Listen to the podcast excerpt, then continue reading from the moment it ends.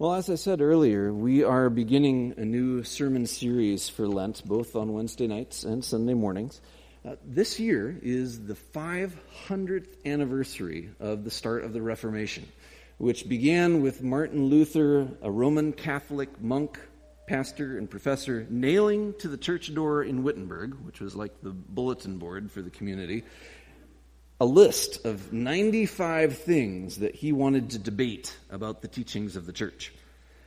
Well, people didn't just show up for the debate. They took the list and they made copies of it with the printing press, the revolutionary new communication technology of the day, and spread them everywhere. It ignited a movement that spread across all of Europe uh, that we now know as the Reformation.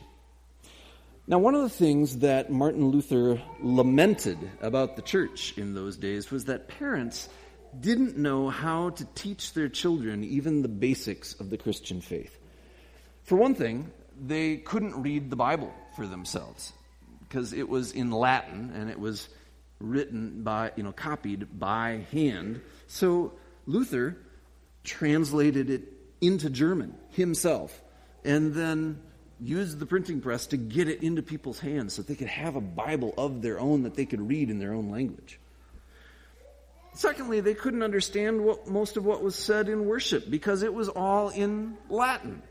And so one of the reforms that Martin Luther insisted on was that worship be done in language that ordinary people could understand people's heads were full of all kinds of superstitions and misunderstandings about what it meant to be a Christian and follow Jesus. So, Luther wrote a catechism for parents to be able to teach their children the basics of the faith in their home.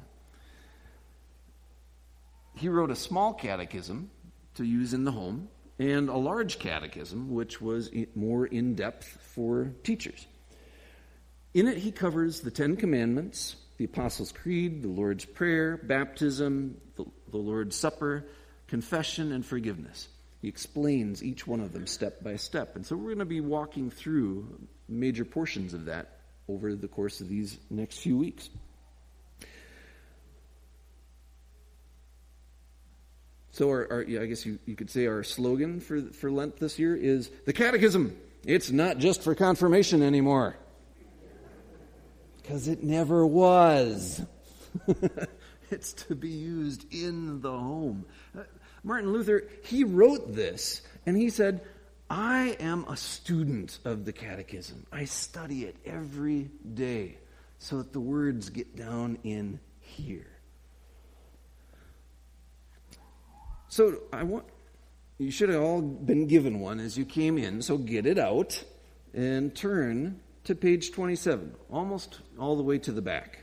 Take a look at this. Tonight we're talking about confession of sin. So uh, I want you to read the parts, the questions in bold, and I'll give Luther's answer.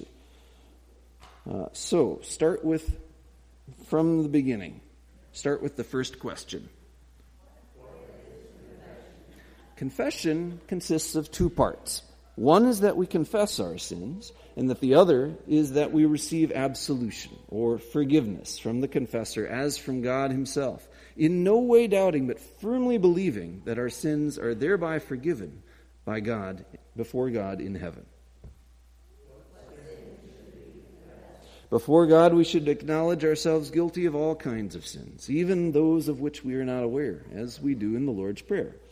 To the confessor, however, a trustworthy Christian to whom we confess, we should confess only those sins which we know and which trouble us.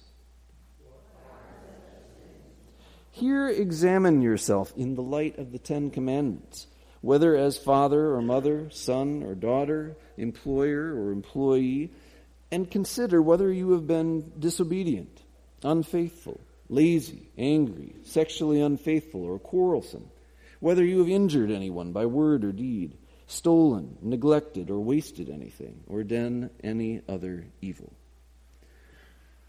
So that's Luther's brief take on confession. If you want to read more about any of these sections, look up the, the large catechism. You can find it online. So, tonight, as we talk about confession of sin, uh, we're not going to read front page articles about Hollywood celebrities. No, we're going to deal with our own stuff. All the ways that we turn away from God. Sin is anything that damages our relationships with God or with other people. That's why God gave us the Ten Commandments you know, that Luther just referenced, because they help protect those relationships, as we'll hear later on in this sermon series. You see, sin is not just bad things that we do or say or think, but it's a state of being. It, it's the state of being curved in on ourselves, only thinking about number one, me. Well, there are all kinds of different ways that people deal with the sin or the junk in their lives. You know, some some people will say, "Well, ah, it's just they, they flaunt it." You know, they say, "That's just how I roll. That's just who I am. Don't judge me. I won't judge you. It's, it's just who I am." Other people, you know, as they they they try to ignore it. They pretend like it didn't happen. Uh, they, you know, disavow any knowledge of that. Other people, and sometimes this is all of us at different points, uh, try to rationalize it. You know, they make excuses for themselves. They um, try and, you know, say, oh, it's, it's just a habit. It's not that big a deal. I can quit whenever I want. That kind of thing. But the problem with rationalizing is, you know, what, how, if you break that word in two, you, know, you have rational lies. We're lying to ourselves, kidding ourselves. Uh, other people will procrastinate. They'll put it off. They'll say, "Oh, I'll I'll take care of that tomorrow. I can't deal with it right now. I'll take care of it tomorrow." Well, tomorrow comes, and it's only gotten worse. Then there are people who blame other people for the junk in their lives. They say, it's the fault of my parents because of the way they raised me, or it's my spouse. She's so awful, or he's always does this and such, and you know that just drives me crazy. They blame someone else. That goes all the way back to Adam and Eve. They immediately started blaming each other when things went south then other people will take out their anger, their sense of shame, that sort of stuff, on other people. This is usually what guys tend to do is they kind of externalize their anger when they're mad at themselves they take it out on somebody else somebody else pays the price girls and women more often tend to internalize their anger and their shame, and they pull it inward and hurt themselves. There's far more um, girls that, that cut themselves or who become anorexic or bulimic or you know things like that than there are boys because they tend to externalize it. Girls tend to internalize it. There's all these unhealthy ways in which we try to deal with the sin, with the junk in our lives. But the problem is, none of those things really deal with it. You see, sin causes pain. Pain is like a sliver buried underneath your skin. What happens if you don't get rid of the sliver? Yeah, it gets infected. It starts to fester. It gets worse, you know, until your whole hand hurts, then your whole arm, then your whole body.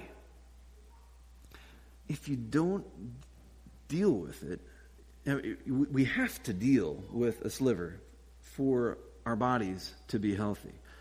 In the same way, we need to deal with our sin. We need to confess our sin and deal with its consequences for our relationships to be healthy. Now, what do you think of when you hear the word confession? How does it usually get used in like TV and movies and, and stuff like that? When somebody confesses, you know, like say you're watching uh, a crime drama, what happens when somebody confesses there? What's that? Yeah, they've been arrested. They're they what? Yeah. So they're they're finally kind of fessing up. That's where we get that word. Uh, they're they're admitting what they've done. Um, now, for what are, there's there's other ways that we use that word, of course, too. Um, like we have confession and forgiveness during worship. We have a confession of faith, the, the words of the Apostles' Creed, uh, where we're confessing the truth. Uh, maybe some of you, as uh, as kids or as adults, went to confession. Any of you Roman Catholic background? Quite a few. Okay, so most people that I've talked with who grew up old school Catholic usually hated confession. it was intimidating to get forced into this little room with a priest on the other side of the screen and have to list off all the bad things that you that, that you had all the bad thoughts you'd had, all the bad things you'd done. It was like you had to focus on how horrible you were. And then you wondered afterwards, did you remember everything? Were you really sorry enough? And then you had penance to do. Now say seven Hail Marys and ten Our Fathers and do this. Martin Luther, as a monk, a Catholic monk, struggled with confession a lot. Uh, not that he avoided it. No, he, he, he kept going back for more and more and more and more, and it was never enough. For a long time, he was plagued with a guilty conscience. During his years in the monastery, he wore out his confessor by coming to him several times a day to confess every little sin that he could think of. But no matter how much he confessed or what he did to try and make amends, Luther felt burdened and ashamed before God. But one night, he was in a tower at, in Wittenberg, and he was reading Romans 1. And he got to a point, a place where it says, The just, the righteous, will live by faith. And he always hated that verse because he never felt he was righteous enough. But then he read it again, and it suddenly was like a light went on in his heart. The righteous live by faith. I become righteous. God sets me righteous, makes me right with Himself just through faith, just through believing His promises. And suddenly, it was like all of Scripture opened up to Luther in that moment. And suddenly he could see grace written on every page, God's love written on every page of Scripture. You see, to confess your sin, the word confess means to agree with, to speak the truth about something. In our confession of faith, we're speaking the truth about God. When we confess our sin, we're speaking the truth about our sin, about who we are and what we've done. It's important to go directly to God to confess our sin. And through Jesus, we can go directly to Him. But it can also be really helpful to confess to someone else, to have another Christian listen to you so you can get things off your chest and then hear a word of forgiveness spoken out loud to you. That's actually part of the 12 steps of Alcoholics Anonymous. It's helpful not just for dealing with addiction, but for problems and junk in general. Uh, you know, the fourth step is to make a searching and fearless moral inventory of yourself And then the fifth step is to admit the exact nature of your wrongs and confess your sins to God, to yourself, and to someone else. When you think about it, the Lord's Prayer, the whole thing is kind of like a confession. We're admitting that we haven't done what God wants, and we're asking for God's forgiveness and grace for a new start. So, confession and forgiveness has two parts. We confess, and then we hear that word of forgiveness. It's something that we're called to do together. Look again at your catechism at page 26, where it says the office of the keys, which is the power of forgiveness in Christ. Jesus says, If you forgive the sins of any, they are forgiven them. If you withhold forgiveness from any, it is withheld we are called to hold one another accountable, to speak that word of confession to one another, and to speak the word of forgiveness back. When we, when we do confession and forgiveness together in worship, we're practicing what we need to do with one another whenever we need it. Forgiveness changes everything in this life and the life to come. It's like a breath of fresh, cleansing air after you've been breathing fumes all day long. It gives us a fresh start and restored relationships with each other and with God. So, the only thing we can do in response is say thank you. Let's pray. Thank you, Lord for the forgiveness you offer through Jesus' death on the cross. Thank you for a fresh start, fresh air, and new life. Give us the courage to confess our sins to one another and to you. Help us reconcile with those we've hurt and those who've hurt us. By your Spirit, give us hope and strength and life with you now and forever. Amen.